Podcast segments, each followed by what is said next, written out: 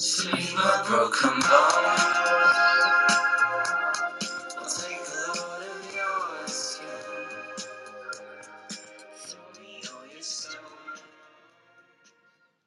Evet arkadaşlar merhabalar. Yeniden e, bizim için en azından e, program akışı adına e, günaydın desem herhalde ayıp etmiş olmam diye düşünüyorum.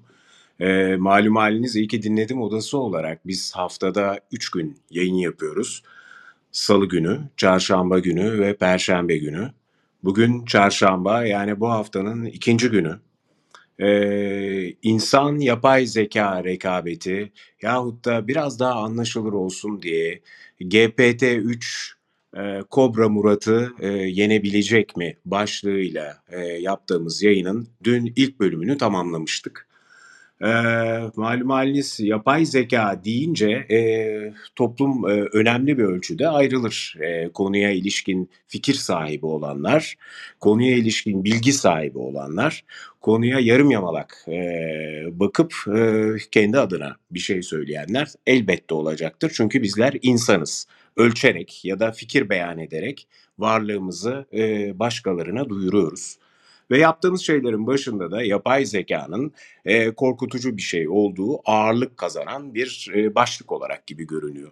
E, dün de baktığımızda bununla ilgili pek çok e, konu konuştuk. E, ama e, malum e, en azından beni e, dinleyen, beni tanıyanlar ben hep yarım bardak dolu diyenlerdenim. Çünkü e, bir şeyin iyi ya da kötü olması insanın niyetiyle alakalı. Eğer insanlar e, kendi niyetleriyle ilgili düşündüklerini e, yapay zeka ya da otonom yazılım sistemlerinde de böyle olacak diye düşünüyorlarsa e, biraz aynaya bakmak gibi bir durum ortaya çıkıyor. E, dün bilinçten bahsettik, yaratıcılıktan, empatiden, sevmekten bahsettik. Yani insani özelliklerden bahsettik. Bu özelliklerin önümüzdeki süreç içerisinde yapay zekanın bir özelliği olup olmayacağını birazcık e, irdeledik e, ve e, ekspres olarak da e, mizah konusunu biraz ön plana aldık. Dünün en aklında kalan e, cümlelerinden bir tanesi bir dil tabanlı yapay zeka aracı olan GPT-3 hatta chat room'da, chat odasında da e, bunun linkini de koyduk ki e, bilmiyorum yani alıp e, chat room'dan o linke gidip GPT-3 ile tanışan oldu mu? E, AI için bir halkla ilişkiler çalışması olduğunu da söylemiştik. E, duygusal zekanın özellikle e, önümüzdeki e, 20 yıl içerisinde e, bu otonom yazılım sistemlerinin yani yapay zekanın çok daha karar merci olabilecek bir sisteme doğru evrilirken özellikle duygusal zekanın da çok daha önem kazanacağını, insan olmakla ve insanı değerlendirmekle ilgili olarak duygusal zekanın e, emotional e, intelligence'ın çok daha ön planda çıkacağını da e, bir şekilde hem direkt hem indirekt anlatmaya çalıştık. E, soranlar oldu, e, onu da cevapladık. AI espri yapacak, başka bir AI bu espriye gülecek. Bu noktaya da varacağını da söyledik.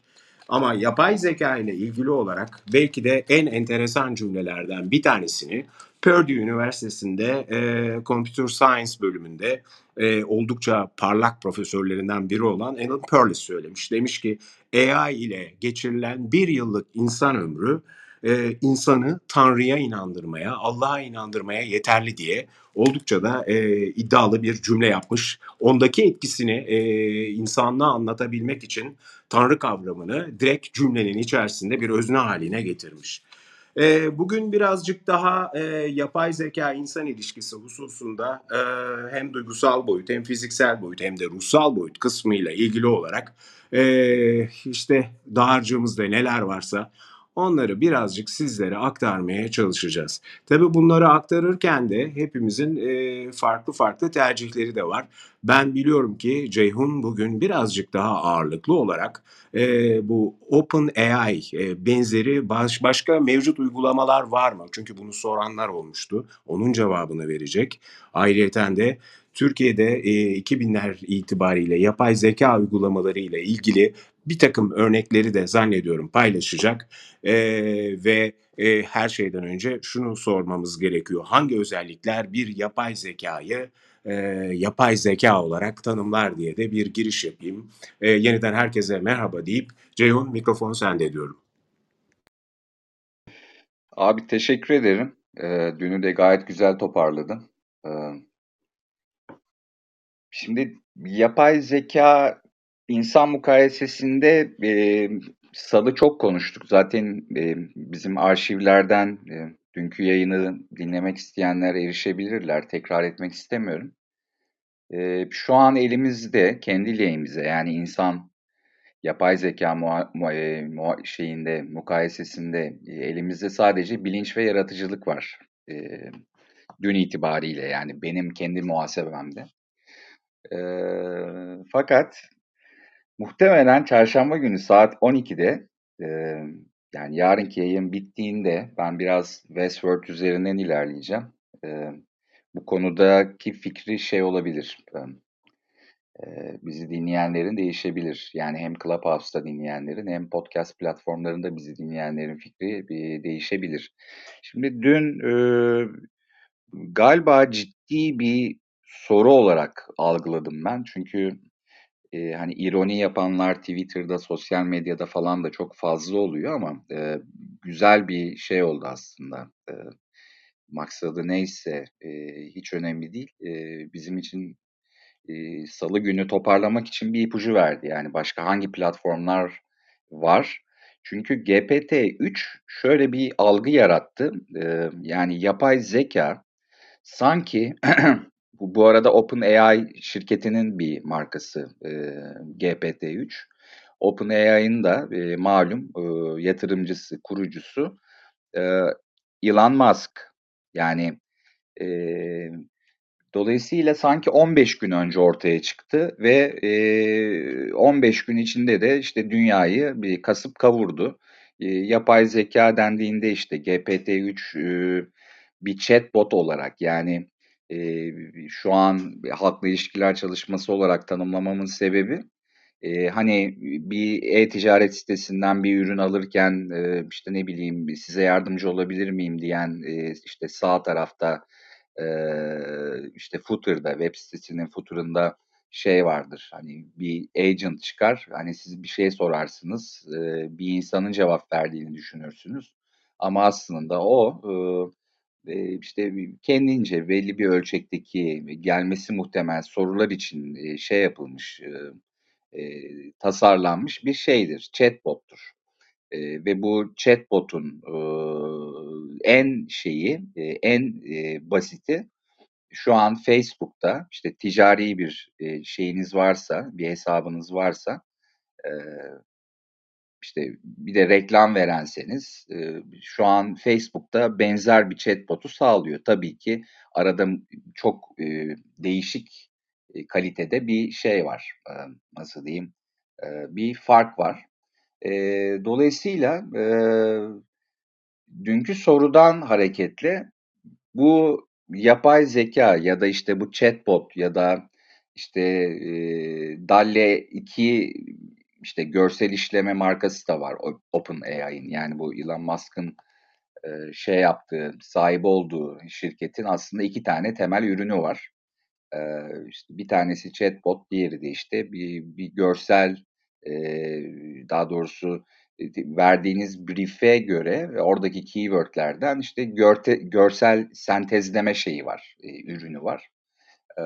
Dolayısıyla ben alternatifleri söyleyeyim fakat OpenAI e, ya da yapay zeka alternatifleri dediğiniz zaman bunları bir Google size çok güzel bir şekilde listeliyor. Hatta bununla ilgili listelemeler yapan e, şeyler de var. E, ne derler? E, bir takım bloglar falan da var. E, mesela Bloom var, Glam var, Gopher var, Megatron, e, Turing NLG var, e, Chinchilla var, Palm var, Bert var, Lambda, Opt, Alexa TM var mesela. Şimdi bunların e, tümü e, bu GPT-3 gibi e, yani bunların yani şöyle söyleyeyim Bunlar da bir işte chatbot veya görsel e, sentezleme uygulamalar. Hatta şu an e, şeyden işte Apple Store'dan ya da Google Play'den indirebileceğiniz e, bununla ilgili çok fazla şey var. E, çok fazla böyle app var. E, dolayısıyla yapay zeka denen e, şey hani sorun çok e, önemli bence abi. E, yapay zeka denen şeyi, yapay zeka e, şeyini, e, hani ünvanını hak etmesini ne sağlıyor mesela? Bunu da tanımlamak lazım. E, dolayısıyla e, bu biraz önce saydığım yaklaşık 10 tane şeyin e, GPT-3 alternatifi demeyeyim de GPT-3 ile hemen hemen aynı işi yapan e, yapay zeka uygulamalarının bize açılmış işte B2C arayüzlerinin e, yaptığı işler mesela işte temelinde bir kere chatbotlar. Yani bir soru soruyorsunuz. Bu e, soruya e, çok e, sağlam şeyler üretiyor e, çözümler ilk önce işte tabii ki anlamaya çalışıyor sentezliyor e, sorunuzun e, cevabını vermeye yönelik olarak e, işte veri tabanındaki bilgi şeyine göre işte ağırlığına göre ya da birikimine göre size bir cevap üretiyor. Ya da işte metin yazıyor. Bu metinler e-posta olabiliyor, newsletter olabiliyor. Ee, mesela çok ilginç e-ticaret sitelerindeki bu ürün açıklamalarını yazmak için bir iş pozisyonu var Türkiye'de de ondan sonra bu outsource edilmiyor. Ee, ve çok önemli bir konu. Yani e, mesela işte Twitter'da belki görmüşsünüzdür. İşte çok başarılı e-ticaret operasyonu yapan insanlar hiçbir zaman kendi web sitelerini yani daha doğrusu kendi mağaza linklerini vermezler. Çünkü e, yani trend ürünlerin hangi kelimelerle arandığı vesaire bir mühendislik konusu. Yani e, bu SEO'nun en üst seviye şeyi e, yani zirvesi bu yani. Dolayısıyla çok önemli yani e-ticaret sitelerinde bu ürün açıklamalarında işte hangi kelime hangi kelimeden önce gelirse ya da e, işte ürünün e, başlığına eklenecek çok böyle basit e, ne derler bir nokta dahi şey çok önemli. Dolayısıyla bunları optimize eden ve buna odaklanmış yukarıda saydığım yani işte bu e, şeylerde işte bu Çinçilya falan gibi ondan sonra müthiş şeyler var. Yapay zekalar var. E bu tabii ki işte bir şey sağlıyor. E, ne derler? Çok fazla kaynaktan e, bu verileri çekip sentezleme yaptığı için e, bir rekabet üstünlüğü sağlıyor. Dolayısıyla da bu soruyu soran kişiye de bu girişi yaptırdığı için çok teşekkür ediyorum. İroni bile olsa. Şimdi toparlamak istiyorum da Şimdi bu arada, heh, şimdi hatırladım. Biraz ilaç kullandığım için bugün yavaşladım. Hem dinlemeniz de muhtemelen kolay olacak. Çok hızlı düşünen ve çok hızlı konuştuğum için. Şimdi Türkiye'de e, yapay zeka dendiğinde işte biraz önce bahsettiğim herkesin aklına bu Elon Musk'ın e, yatırımcısı olduğu işte OpenAI'nin GPT-3'ü geliyor ya da DALL-E 2'si Chat e, GPT'si geliyor. Fakat Türkiye'de yapay zeka yeni bir şey değil. Bu çok önemli. Yani bunu özellikle vurgulamak istiyorum. Bu yapay zekanın e, hani B2C'ye açılmış. Yani biz e, sıradan e, ne bileyim ortalama kullanıcılara açılmış arayüzleri üzerine şu an konuşuyoruz. Ama işin bir de kurumsal tarafı var. Yani B2B tarafı var. Bu B2B tarafta e, aslında Türkiye'de 2000'lerin başından beri e, yapay zekanın e, belki e, şeyle OpenAI'ın işte GPT-3'üyle ya da e, ne bileyim daha aslında kurumsal ölçekte yapay zeka uygulamaları e, işte bu CRM e, şeyleri var mesela işte işte müşterileri segmente etmek işte müşterileri e, şeyini e, müşterilerin işte bu e, verimlilik ömürlerini arttırmaya yönelik olarak onları tetiklemek için kullanılan şeyler var. yani yapay zekalar var. o, tabii ki 2000'lerde yapay zeka diye bir kavram vardı ama bu kadar ticarileşmemişti tüketici tarafından. E, işin komik tarafı bizim moderatör arkadaşımız Yaz Türkiye'ye gelmeden önce en son çalıştığı şirket bu Bank of America'dan ayrıldıktan sonra MicroStrategy'ye girdi. MicroStrategy e, dünyada aslında bir CRM yani işte müşteri ilişkileri yönetimindeki en gelişkin eee, en büyük, eee, şeylerden bir tanesi. Hatta birincisi keşfeden şirket.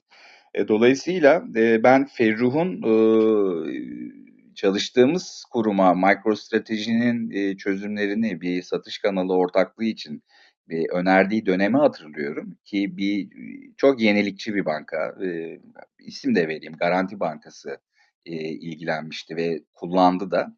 Eee, yapay zekâ mesela, eee, bankalarda çok uzun zamandan beri şey yapılıyor, Türkiye'de kullanılıyor.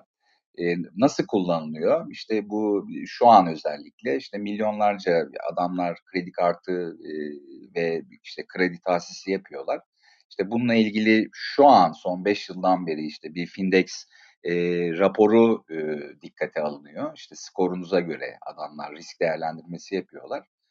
Bunun arka planında da işte bu 1995'te şey yapılmıştı, kurulmuştu. Eee, bu kredi kayıt bürosu var, KK KKB var. Eee, Findex de onun bir ürünü aslında. Eee, bu ortak havuzun mesela inşasında pek çok banka, o dönemi çok iyi hatırlıyorum.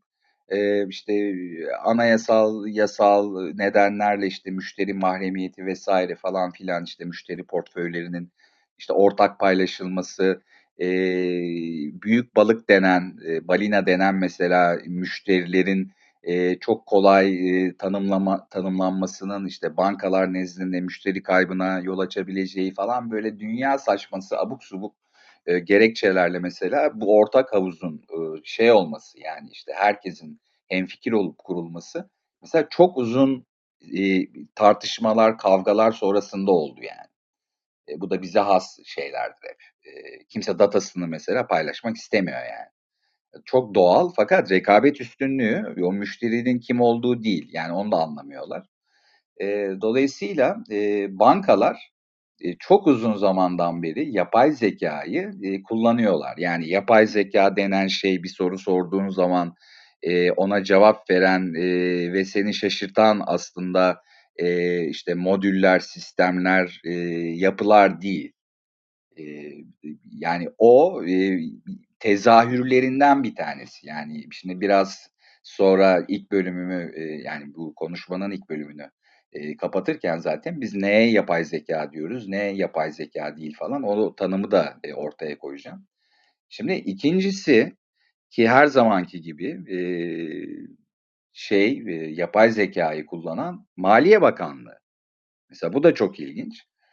Eee, sebebi özellikle Masak'ta şu an, eee, ithal bir ürün kullanılıyor yapay zekâ ile ilgili. Eee, bu hesap hareketleri, şüpheli işlemler, eee, kara para aklama vesaire işte terörün finansmanı falan böyle hani birçok başlığı var Masak'ın, eee, takip ettiği, ilgilendiği. Şimdi bu vergi dairelerinin bir otomasyon, ııı, projesi var VEDOP diye. Eee, yani bu kapsamda, işte mükelleflerin bu işte birbirlerine, eee, şey yapılması, eee, işte birtakım faturalar kesmesi, naylon faturacılık, işte vergiden ciddi anlamda kaçınanlar, bir de vergi kaçıranlar var. Eee, bunların tümü, eee, bu VEDOP'la falan şeye alındı, takibe alındı. Hatta, eee, yazla birlikte ben, eee, TripAdvisor, eee, Türkiye'nin kuruluşundayken bir şey çıkmıştı, ııı, bir mevzuat çıkmıştı. Bu mevzuatta da Eee, ÖKC mevzuatı deniyor buna. Özel kaydedici cihazlar. Bu, işte, restoranlara gittiğinizde, işte, size bir mobil cihaz geliyor ya, işte işte, neyle ödeyeceksiniz? Nakit. Eee, ondan sonra, eee, neyle ödeyeceksin? İşte, atıyorum kredi kartı. E, şimdi burada, eee, özellikle restoranlar, hizmet sektöründe müthiş bir şey, kaçağı olduğunu fark ediyor, eee, Maliye Bakanlığı.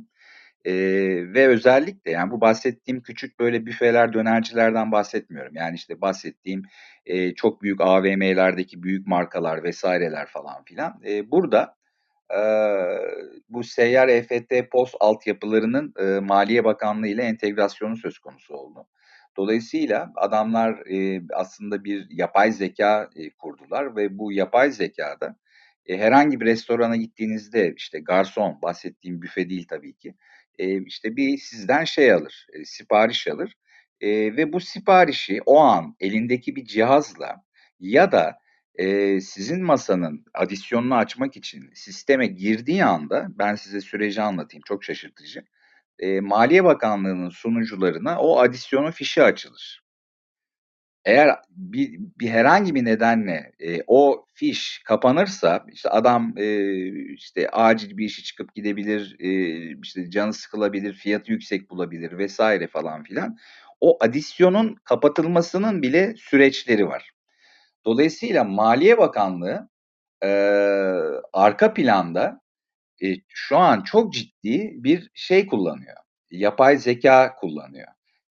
E, bu yapay zekayı tanımladığım zaman işte bir, biraz sonra şey olacak. E, daha oturacak yani yapay zekanın kullanım alanları e, tahmin edildiğinden çok daha fazla geniş. E, sonuncusu da e, tabii ki hayatta ıskalanmayacak bir alan insan kaynakları.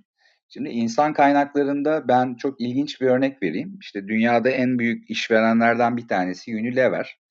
Ee, işte Unilever mesela geçtiğimiz yıl 250 bin tane e, iş başvurusunu e, Pyrametrics ve Higher denen bir yapay zeka teknolojisiyle şey yapmış, işlemiş ve bu 250 bin iş başvurusundan e, doğru adayları e, artı işte kendi içindeki işte bir takım işte buna talent e, rediscovery falan deniyor ondan sonra. E, bunları tamamen yapay zeka ile yapmış. Yani e, çok büyük bir işveren olduğu için tabii ki borsaya da açık falan bu bilgileri paylaşıyorlar. Ve insan kaynaklarında mesela bu rakamlar e, şey bulunuyor, e, çok e, ilginç bulunuyor. Hatta Amerika'da üst düzey yani bahsettiğim CEO değil ama işte ne bileyim CEO'nun altındaki katmanlardaki yöneticiler içinde bir şey var. Ne derler? Bir başka yazılım var. Bu yazılım demeyeyim de yapay zeka uygulaması var. Bu yapay zeka uygulamasında da şöyle bir pratik var.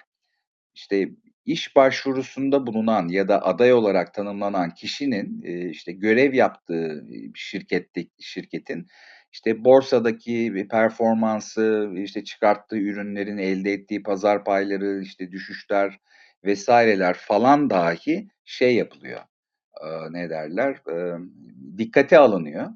E, dolayısıyla e, yapay zekanın Türkiye'de dahi bir takım şeyleri var. E, uygulama e, alanı bulduğu alanlar var. Fakat e, bu kullanılan e, yapay zekalara işte ne bileyim böyle çok müthiş güçler bir işte ne bileyim işte bir görsel koyuyorsunuz. Dün Kobra Murat'ın e, bir görselini kullanarak e, şey yaptı, bir avatarlar avatarlatma yaptı şey Ümit. Mesela ben çok beğendim. E, yapay zeka dendiğinde yani bizim aklımıza sadece işte ne bileyim işte fotoğrafımı avatarlaştırsın ya da işte bana e, işte tez yazacağım şey yapsın, essay hani e, çıkartsın e, ondan sonra işte bir şey sorayım bana süper komik bir cevap versin falanla sınırlı değil. O yüzden halkla ilişkiler çalışması diyorum. Zaten biz e, işte vergiden kaçınırken ya da işte bankada kredi kredi ya da işte kredi kartı başvurusu yaptığımız zaman e, ondan sonra ya da işte bir iş başvurusu yapıldığı zaman ya da çalıştığımız şirkette e, performansımız işte bir, bir KPI'lerimiz falan e, tanımlanırken, belirlenirken, ölçülürken falan biz zaten yapay zeka ile muhatabız. Fakat e, Elon Musk'ın bu Open e, AI ile şu an e, işte o yüzden haklı ilişkiler çalışması diyorum. E, şey yapıyoruz. E, tanışıyoruz. Tanıştırılıyoruz. Yani e, mesela benim e, çok sevdiğim bir söz vardır. E, hani yüzü olmayan şeylerle e, insan kolay baş edemez. Yani mesela işte karşınızda bir insan varsa, e, işte bir yüzü varsa, sesi varsa şey yapabiliyorsunuz. Hani onunla mücadele edebilirsiniz. Size zarar verecek olsa hani kendinizi korumayı başarabilirsiniz ama karşınızda e, yüzü olmayan herhangi bir varlık söz konusu olduğu zaman insan ne yapacağını bilemiyor. Yani nasıl davranacağını da bilemiyor. Dolayısıyla e, bu yapay zeka dediğimiz şeyin e, üç tane temel şeyi var. E, ne derler? E, yani yapay zeka ünvanını almak için, o ünvanı kazanmak için üç tane temel fonksiyonu olması gerekiyor. Bunlardan bir tanesi öğrenme. Yani bu öğrenmeyi ben GPT-3 ile şey yapayım, ilişkilendireyim. Yani bir bilgisi var. O bilgi içinden e, soruyu e, şey yapıyor, sorunun bağlamını anlamaya çalışıyor. GPT-3'ün mesela arkasında 500 milyar kelime var. E, ve bu 45 terabayt bir içerik yapıyor ve bu içerik 45 mesela çok düşük bir rakam gibi gelebilir. Yani terabayt düşük bir rakam gelebilir. Şu an bir bond çantaya sığdırabiliyorsunuz bunu ama bunun içinde resim yok. Yani sadece text. Yani o kadar müthiş bir rakam ki biliyorsunuz tekstler e, depolandıkları zaman e, özellikle e, kod olarak depolandıkları zaman TXT böyle byte düzeyinde megabyte da değil bir yer tutuyorlar.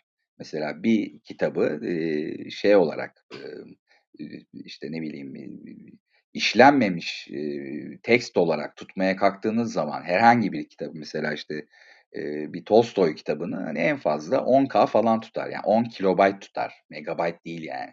Ondan sonra burada 45 terabayt var. İnanılmayacak bir şey. İkincisi öğrenmeden sonra muhakeme.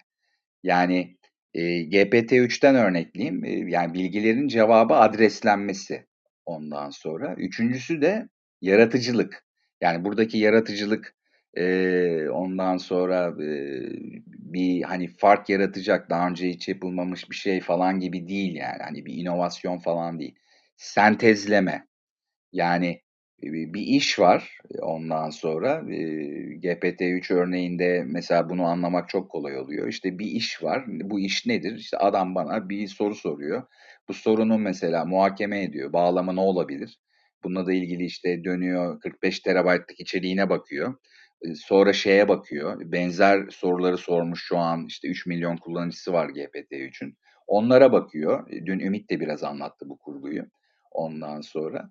E, ve şeyi var e, yani çok çok katmanları var. İşte bu katmanlar nedir? İlk işte temelinde e, işte bilgi veri tabanı, onun üstünde kullanıcıların sorduğu cevaplar, bu cevaplara verilen e, cevapların yani yapay zekanın verdiği cevapların müşteri yani kullanıcı tarafından e, başka bir soruyla e, daha keskin cevaplar olarak alınmaya çalışılıp çalışılmadığına dair işte veriler vesaireler falan filan yani ortada e, şey var e, ne derler böyle çok katmanlı bir şey e, bir yapı var. E, buna da zaten şey deniyor genelleştirilmiş bu delta kuralı denen bir, e, bir hikaye var. E, bu hikayede de yani bir protokol var. Bu protokolde de e, iki tane temel şey var. E, ne derler? E, işte zamansal e, fonksiyon var. Bunlardan bir tanesi işte ileri doğru hesaplama, bir de geri doğru hesaplama. Şimdi bu neden önemli? E, siz elinizdeki mevcut datayı herkese e, işte keyword yakalayıp işte bu bahsettiğim e-ticaret sitelerindeki gibi şey yaptığınız zaman, e, cevap olarak verdiğiniz zaman e, ondan sonra bu öğrenmeyen bir sistem oluyor. Bu düz chatbot oluyor. Yapay zeka olmuyor. Ama siz ileri ve doğru giderek o zamansal süreçte şey yapmaya başladığınızda diğer kullanıcıların sordukları e, soruların e, verdi, na, na verdiğiniz cevapların da e, işte bir başarım elde edip etmediğini öğrenmeye çalıştığınızda işte karşınızda böyle dört dörtlük bir yapay zeka oluyor. Dolayısıyla da bunu şu an en iyi yapabilen en üst seviyede yapabilen e, ve derin öğrenme, e, işte sentezleme e, falan gibi konularda lidersiz tek yapabilen e, GPT-3 yani OpenAI yani e, Elon Musk'ın e, şirketi. Ben de sözü yine biraz uzadı ve biraz dağıldı gibi hissettim ama Ümit'e vermek istiyorum. E, çok teşekkür ediyorum. Sağ ol Ceyhun'cum. Ee, yani şunu söylemek lazım. Ee, bir kere ya aynı soruyu bir chatbot'a sormakla e, Google'a sormak arasındaki farkı ben biraz daha netleştireyim istiyorum dinleyiciler adına. Sen de e, arada bence cevaplarını verdin ama biraz daha altını çizeyim istiyorum. Şimdi e, Google'da herhangi bir aklınızdaki soruyu sorduğunuz zaman Google ne yapıyor? Mevcut olan bilgiyi kelimeler üzerinden yakalayıp size ilgili olan e, başlıkları sunarak bu başlıkların altında e, senin aradıkların olabilir demeye getiriyor. Yani e, geriye doğru bir e, sentezleme yapıyor. E, şeylerde ise AI e, tabanlı chatbotlarda ise durum aynen şu. Sizin sorduğunuz soruyu e, daha önceden eğer öğrendiği bir şeyse başkalarından da e, sentezleyerek çünkü sadece bilgiyi e, mevcut bir data olarak değerlendirmiyor. O bilgiyi e, akıl yürüterek ileride ne olacağı ile ilgili olarak da bir veri haline getirebiliyor. E, ve bunu herhangi bir yerden e, özellikle bu başlığın altında olabilir diye sizinle şey yapmıyor. Tıpkı bir kişi gibi e, kendince, kendi imkanlarıyla mevcut olan bilgiyi sentezleyerek size o bilginin e, size olan e, cevabı neyse onu getiriyor. Yani arada çok ciddi bir fark var. E, zaten e, yani yapay zekayı yapay zeka yapan nedir diye e, o üç tane konu e, başlığı bence çok önemli. E, yapay zeka öğreniyor. Zaten farkı bu. Onu zeki yapan bu. Öğreniyor olması. Yani ileri doğru akıl yürütebilecek bir ge- geriye attığı bilgileri ileri doğru da kullanabilecek noktaya getirmekle ilgili bir kere bir data biriktiriyor. Ardından akıl yürütebiliyor. Muhakeme yeteneği. Bu zaten e, otomatikman bir kırılma yaratıyor. Yani bir Google'dan herhangi bir şeyi sormakla ilgili. Üçüncüsü ise yaratıcılık ya da sentez yapabilme e, içinde dahil olabileceği bir şey olarak sentezlemeyi söylüyorum yaratıcılığın altında.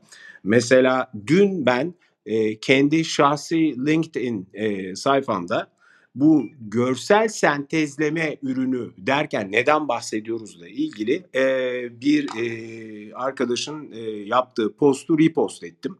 Oradaki durum aynen şuydu e, arkadaşlar. E, yapay zekanın yardımıyla e, imgelenen 60'lı yıllarda bir İstanbul e, fotoğrafları ya da görselleri diyelim ama fotoğraf netliğinde görseller e, yani bakıldığı zaman karşısına geçtiğinizde altta öyle bir yorum vardı. Gerçekten katılıyorum. Düşünün ki bunu yapay zeka yapmış. Bir Ara Güler fotoğrafına bakar gibi bakıyorsunuz. Fotoğraflar ya da resimler, bu fotoğraf e, intiba veren resimler ağırlıklı olarak Eminönü, Galata Köprüsü, Karaköy ve Pera yani Beyoğlu'ndaki fotoğraflar gibi görünüyor. İnsanların kıyafetleri, sokaktaki detaylar, insanların yüz ifadeleri, o duygusal e, ifadeleri o kadar gerçekçi ki çok dikkatli baktığınızda bunun e, dijital bir görsel olduğunu e, fark etmeye sonradan başlıyorsunuz. Ama çok kısa bir zaman zarfı içerisinde bu görsellik yani bu anlattığım e, resimler fotoğraf diye baktığınız esasında var olmayan e, yapay zeka tarafından bir görsel sentezlemeyle ortaya çıkartılmış görseller. Ve bu konuda da Türkiye'de çok yetenekli kişiler var gerçekten. Yani e, yapay zeka ile doğru iletişim kurabilmek de başlı başına bir şey. Hatta bizim e, konu başlıklarımızdan biridir e, eğitim içeriği yapmak için. E, How to talk to tech yani teknolojiyle nasıl konuşacağınızı bilmek. Hani yapay e, zeka ile konuşurken hangi cümleyi e, siz sorduğunuzda öznesi nerede olacak, yüklemi nerede olacak noktası alıştığımız şekilde olmayabilir. Çünkü biz devrik cümleler kullanıyoruz gün içerisinde. E, bunu doğru e, söyleyebilmek. Zaten e, önümüzdeki süreç içerisinde devrik cümlelerle de sorsanız çok rahat bir şekilde size e, bunun cevabını sizin anlayabileceğiniz dille cevap verecek hale gelecek yapay zeka. Ama e, şunu e, toparlamak mümkün herhalde. E, Ceyhun'un da söylediğinden. E, şu anda Türkiye bir şekilde yapay zekayı e, iki e, alanda kullanıyor. Bunlardan bir tanesi finans sektörü. Elbette bankalar, e, Maliye Bakanlığı e, kamu sektöründe ya da devlet e, kısmında ve insan kaynakları yani insan faktörünün ön e, planda olduğu alanlarda AI daha fazla e, kullanılır hale e, hızla gidiyor ve e, merkeze yerleşecek bu çok net. Merkeze yerleştiği zaman da hele hele parasal kısım merkeze yerleştiğinde emin olun siyaset de değişir, yönetim de değişir, her şey değişir. Çünkü e, yani özellikle AI'ın ortada olduğu bir şeyde em, bir şeyi perdelemek mümkün değil. Varken yok demek mümkün değil. Bire iki demek mümkün değil. Tek mutlak bir gerçek var. Ee, yapay zeka iyi bir şey mi noktasında. Belki bu iyi tarafını biraz daha anlayabilmemiz için e, doğru bir örnek olabilir diye e, veriyorum.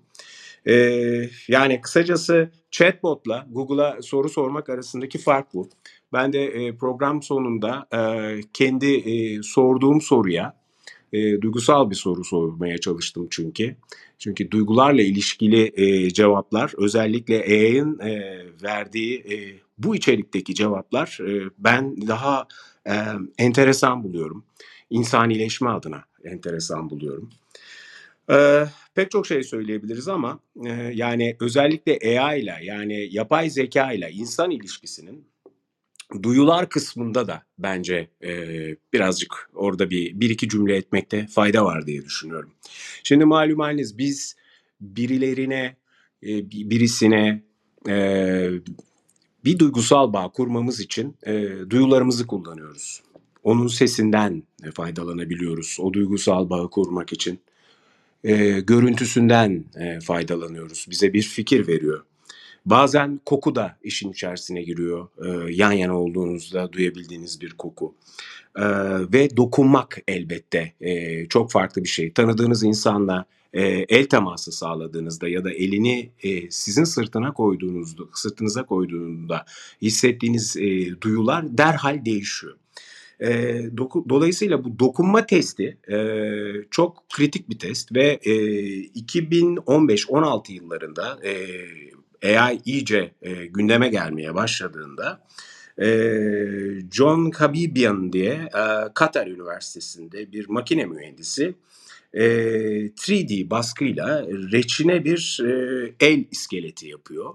Ve bu el iskeletini de e, insan derisine en yakın hissiyat veren, e, gözünüzü kapadığınız zaman e, aradaki farkı anlayamıyorsunuz.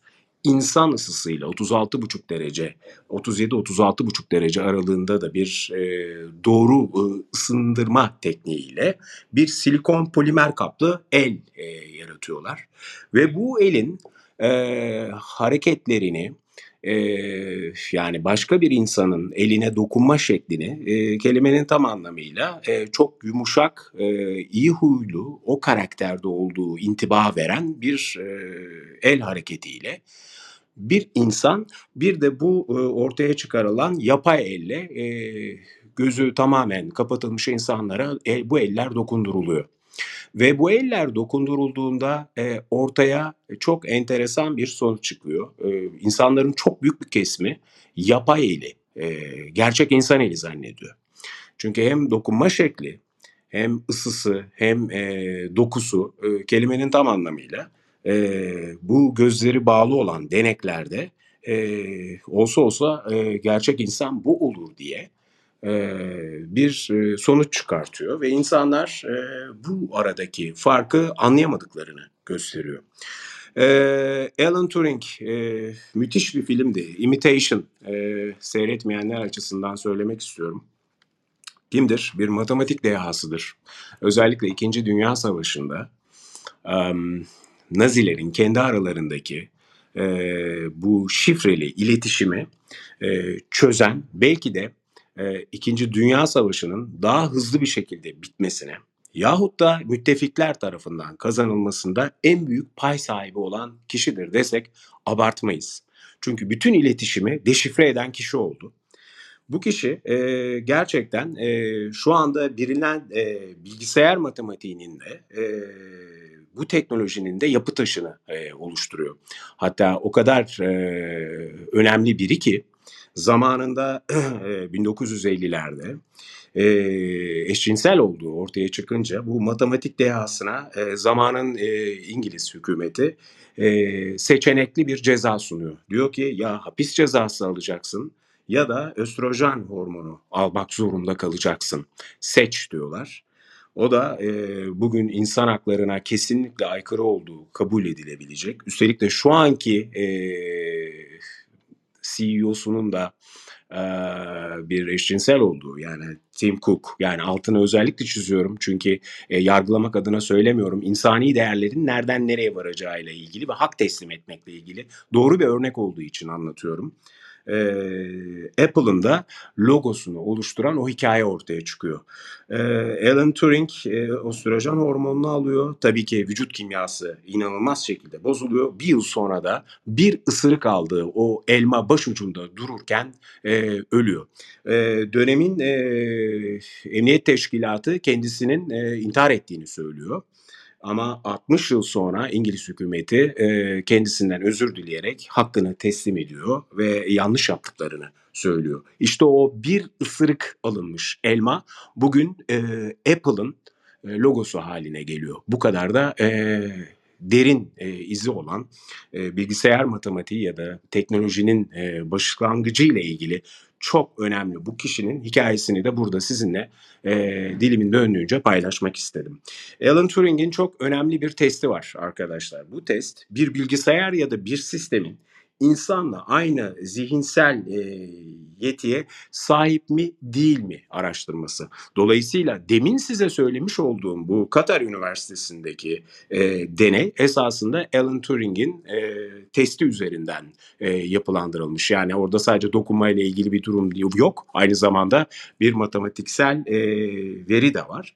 O veri de toplanmış e, hale geliyor ki e, bundan sonraki süreç içerisinde kullanılabilsin. Hemen bir örnek daha vermek istiyorum. Ben biraz daha işin e, genel bilgi kısmına e, atıfta bulunmak istiyorum.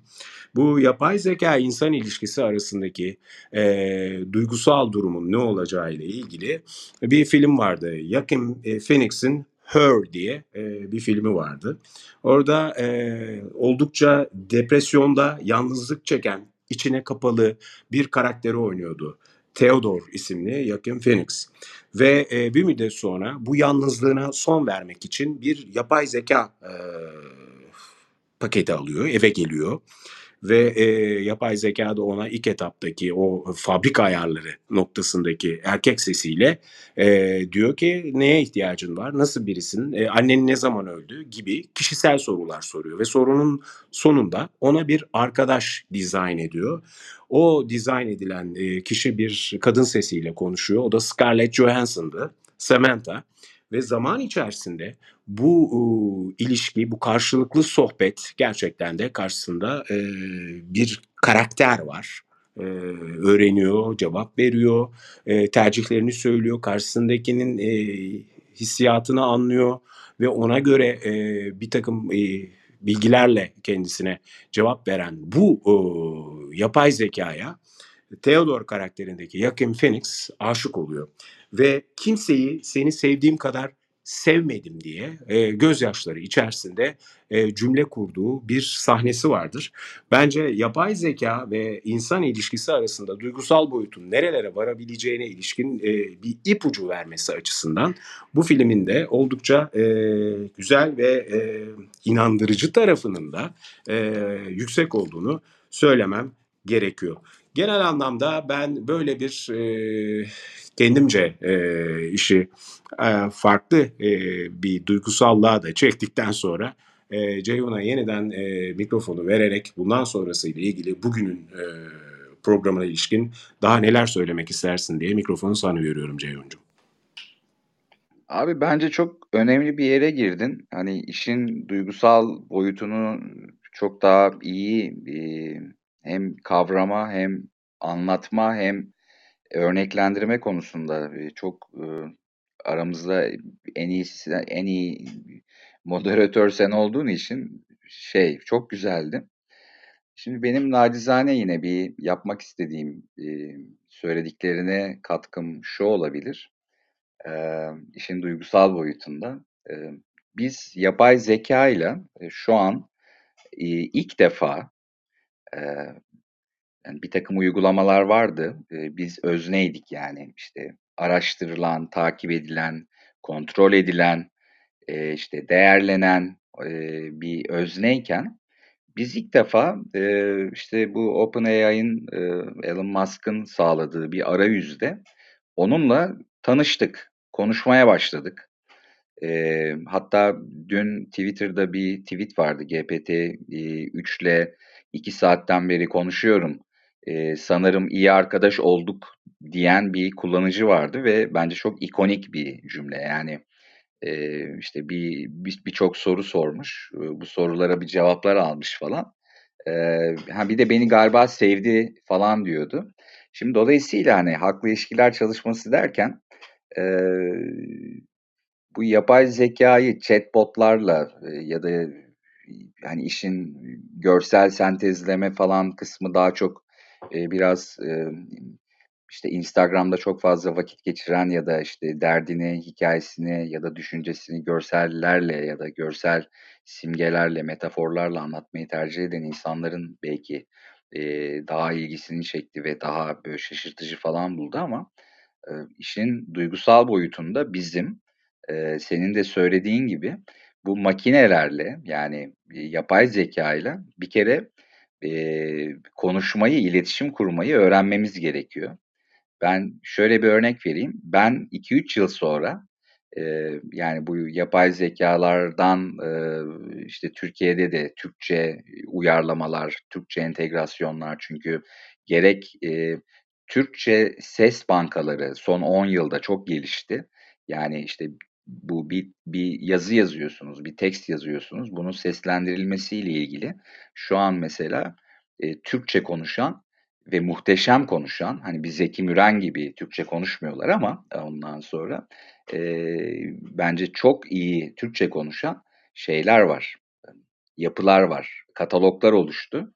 Dolayısıyla biz 2-3 yıl sonra Türkçeyi bilmeyen, yani Türkçe konuşmak e, bilmek anlamına gelmiyor. Yani Türkçeyi konuşuyor olabilirsiniz. E, işte zamirdi, edattı, işte yüklemdi, özneydi, e, işte ünlü uyumlarıydı, ünsüz uyumlarıydı vesairelerdi falan. Hani bu konuda bir dil bilgisi, gramer bilgisi olmayan e, insanların kesinlikle bu tür istemci oldukları yapay zeka uygulamalarından istedikleri verimi alamayacaklarını ben düşünüyorum. Çünkü yapay zeka edindiği bilgilerin yani doğruluğu yüzde doksanlar, 99'lar mertebesinde olan, veri tabanında olan bu bilgilerin büyük bölümü eee, akademik çalışmalara dayanıyor ve bu akademik çalışmalarda işte müthiş eee, düzgün bir gramer var, bir iletişim dili var, kullanılan doğru bir dil var. Dolayısıyla biz günlük işte böyle deyişlerle, eee, kısaltmalarla ya da işte gramer yapısı bozuk iletişim diliyle bu yapay zekaların karşısına bir istemci olarak geçtiğimiz zaman bunlardan netice almamız, sonuç almamız almamız ya da iş süreçlerinde, eee, verim almamız söz konusu olamaz. Olmayacak da. Dolayısıyla yani ben bir örnek vermiştim işte bir arkadaşımla aynı soruyu soruyorum. Mealen tabii ki aynı soruyu soruyorum. Fakat ben gerçekten, eee, işte grameri düzgün, işte yapay zekayı tetikleyecek keywordlerin bağlamının alanını daraltarak ondan sonra sorular tasarlayıp sorduğumda bana verdiği cevapların uzunluğu daha fazlaydı arkadaşımdan. İşte bu Westworld örneğini vermiştim. Bu Dolores'e isyanına katılmayı düşünüyor musun diye. Ondan sonra şimdi mealen aynı soruyu soruyoruz ama ben işte Eee, işte son 3 yılda büyük eee, ilgi toplayan eee, işte HBO eee, yapımı TV dizisi Westworld eee, diye eee, sorumu eee, şeye alınca, eee, kapsamını daraltınca mesela bana verdiği cevap daha da arttı. Çünkü ben HBO'yla TV dizisi olduğuyla eee, Westworld'ü şey yaptım, eee, ne derler, daha doğru tetikledim. Google'da mesela işte bir soru soruyorsunuz, bir ihtiyacınız var. İşte Google da çok iyi bir örnek ki bu arada Google'da arka planında yani anladı yani şu an konuştuğumuz bağlamda olmasa da bir yapay zekası var. Hatta bir yapay zeka üzerine çalışıyor ve muhtemelen e, OpenAI'dan çok daha e, şey olacak, çok daha etkili olacak ve onu çok daha ticari olarak e, segmente edip e, çok daha başarılı ürünleştirecekler. Hem B2C tarafında hem B2B tarafında e, çalışılıyor üzerinde.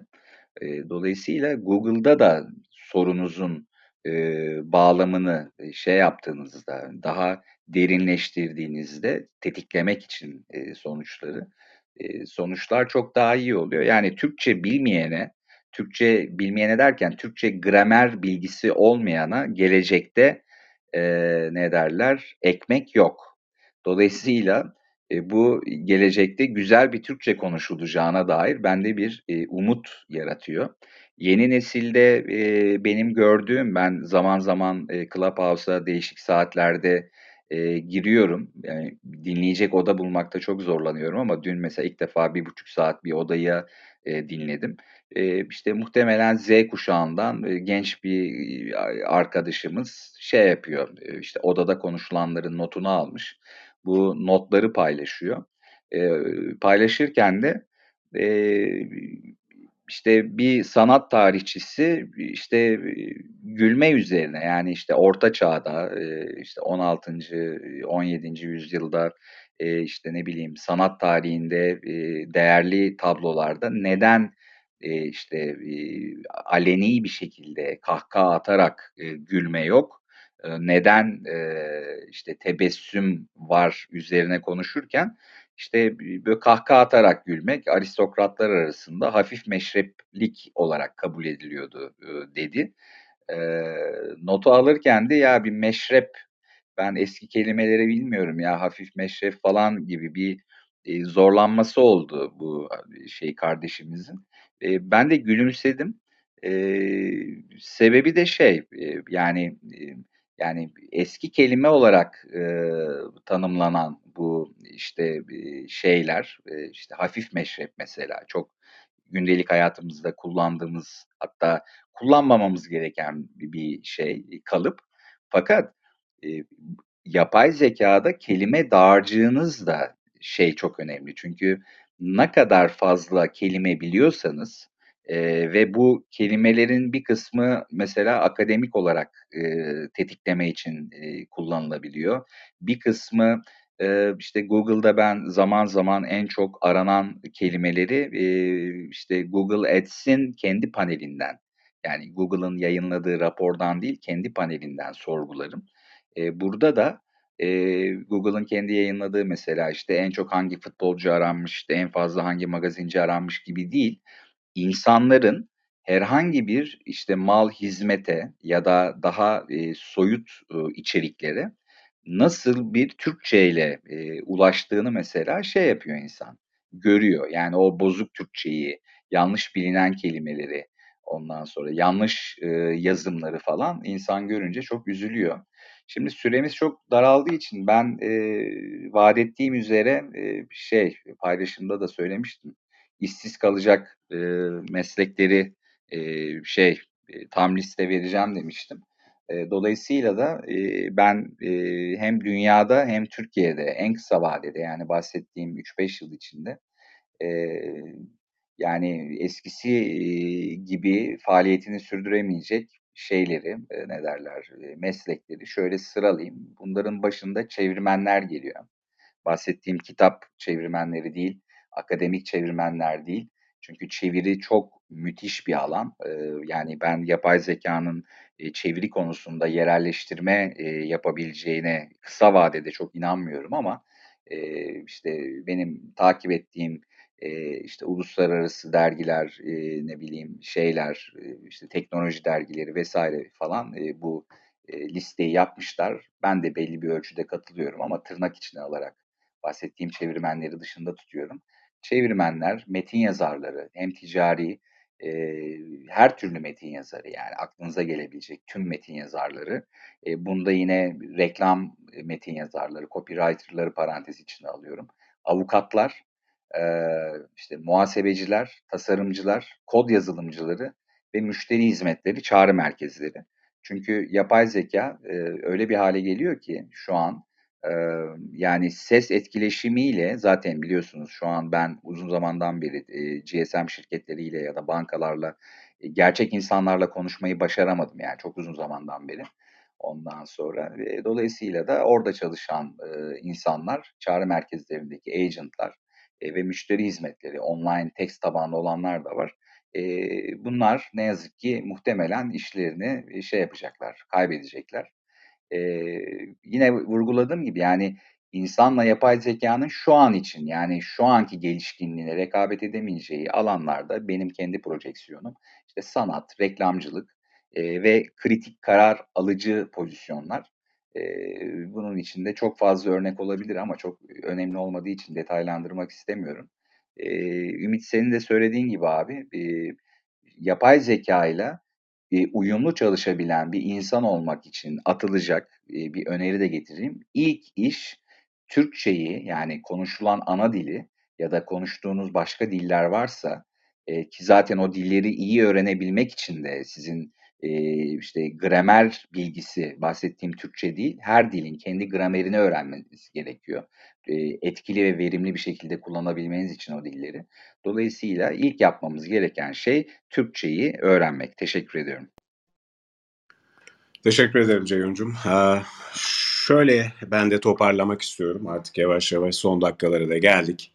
Ee, bugünü toparlarken e, tabii ki e, biraz ben duygusal boyuta da girmeye çalıştım. Sen de özellikle sosyal alanda ve bundan sonraki süreç içerisinde ne olacağını ikinci bölümde e, işte yok olacak meslekleri birazcık ilk etapta ilk akla gelenleri özetleyerek esasında e, ilk nelerin e, yerine e, AI'ın geçeceğiyle ilişkin olarak da bir fikir vermiş oldun. Çünkü bu başlıklarla sınırlı değil elbette. E, Ferda Hanım bir e, soru sormuş. E, kendisi diyor ki, sorusunda yani yani hani GPT 4'ün 100 kat daha kapasiteli olacağı iddia ediliyor. E, dolayısıyla insanoğlu gerekli ara, arayüzleri kendi üzerine bağlayarak GPT yani insan robot olabilecek mi diye bir soru sormuş. Ben buna hemen bir kendimce cevap vereyim. Şimdi şöyle bakalım Ferda Hanım. Yani gelecekte böyle bir teknolojinin geliştirilmesi mümkün görünüyor. Evet ama böyle bir teknolojinin nasıl kullanılacağı, hibrit olan bu insan e, ağırlıklı e, bu varlıkların diyelim yaratmanın sonuçlarının neler olacağını bugünden zaten kestirmek çok net değil. Bu tür bir teknolojinin başka bir durumu daha var Ferda Hanım. O da işin e, etik sonuçları. Yani malum haliniz e, insan olmanın temelinde yatan şeylerin başında bu etik kodlar geliyor. Etik sonuçları göz önünde bulundurmak ve geliştirmek ve kullanımının olası sonuçlarını da böyle dikkate alarak değerlendirmek de e, gerekiyor. Bu başlı başına e, başka bir odanın konusu olabilir ve e, kesinlikle de bu konuya e, zaman ayırmış, bu konuda e, ciddi çalışmış insanların da görüşleri çok kıymetli olur diye düşünüyorum ama yapay zekanın e, insanın yerini almaktan ziyade insan yeteneklerini geliştirmek için kullanılabilecek bir araç olduğunu e, kabul edilmesi çok önemli diye düşünüyorum genel olarak e, konuyu ele alırken. E, bir de bugünü tamamlamadan önce bu duygusal boyuttan birazcık bahsettim. Malum haliniz duygusal boyut deyince bir anda işin insani tarafı daha ön plana çıkıyor. Ben e, GPT-3, GPT-3 diyoruz iki gündür. GPT-3'e şöyle bir soru sordum. Yani hani aldığım cevap üzerinden e, lütfen e, değerlendirin diye. GPT-3'e dedim ki e, önümüzdeki e, gelecek içerisinde insan ve AI arasında bir duygusal ilişki e, ola, olacak mı? Senin düşüncen ne diye sordum. Yani Google'a senin düşüncen ne diye sorulmuyor çünkü. Çünkü senin düşüncen ne diye sorduğun zaman da bence de diyebiliyor. E, böyle olduğunu düşünüyorum da diyebiliyor. E, bu da önemli bir kriter. E, aynen verdiği yapay zekanın cümlelerini size şimdi aktaracağım. Diyor ki insanlar ve yapay e, zeka arasında duygusal ilişki açısından geleceğin tam olarak ne getireceğini tahmin etmek zor diye düşünüyorum. Bununla birlikte AI toplumda daha yaygın hale geldikçe, insanlar ona daha aşina hale geldikçe, insan ve AI arasındaki duygusal ilişkinin daha karmaşık hale gelmesi çok muhtemeldir. İnsanların evcil hayvanlara veya diğer insan olmayan varlıklara duygusal bağlar geliştirebileceklerine dair benzer şekilde AI cihazlarına, programlarına duygusal bağlar geliştirmeleri de mümkündür. Ve bu çok doğru bir tespit gerçekten. Öte yandan bazı insanlar özellikle daha önce insanlar tarafından gerçekleştirilen görevleri devraldığını hissederlerse yapay zekanın varlığından endişeli veya tehdit altında olma hissiyatına kapılabilirler. Nihayetinde insanlar ve yapay zeka arasındaki duygusal ilişki insanların yapay zeka ile günlük yaşamlarında nasıl etkileşime girmeyi ve kullanmayı nasıl seçtiklerine bağlı olacaktır diye bana yapay zeka dil tabanlı bu araç GPT-3 aynen bu soruma böyle bir cevap verdi. Yani e, aradaki farkı anlatmak için bir örnek olarak sunayım istedim. E, verdiği cevap bu. Müthiş bir cevap olduğunu düşünüyorum. Evet bugünlük bizden bu kadar. E, yapay zeka insan rekabetinin ikinci başlığını bugün e, siz değerli katılımcılarımızın, dinleyicilerimizin e, buradaki varlığıyla e, yaptık, tamamladık diye düşünüyorum. E, her zaman olduğu gibi Ceyhun'a da çok e, teşekkür ediyorum. E, odayı e, hakikaten birlikte e, var etmemizde payı çok daha büyük benden. E, ve e, yarın yapay zeka insan rekabetinin üçüncü başlığını e, sizlerin katılımıyla lütfederseniz e, yarın yeniden tekrar edeceğiz. E, o zaman şöyle diyelim. Hoşçakalın, sevgiyle kalın.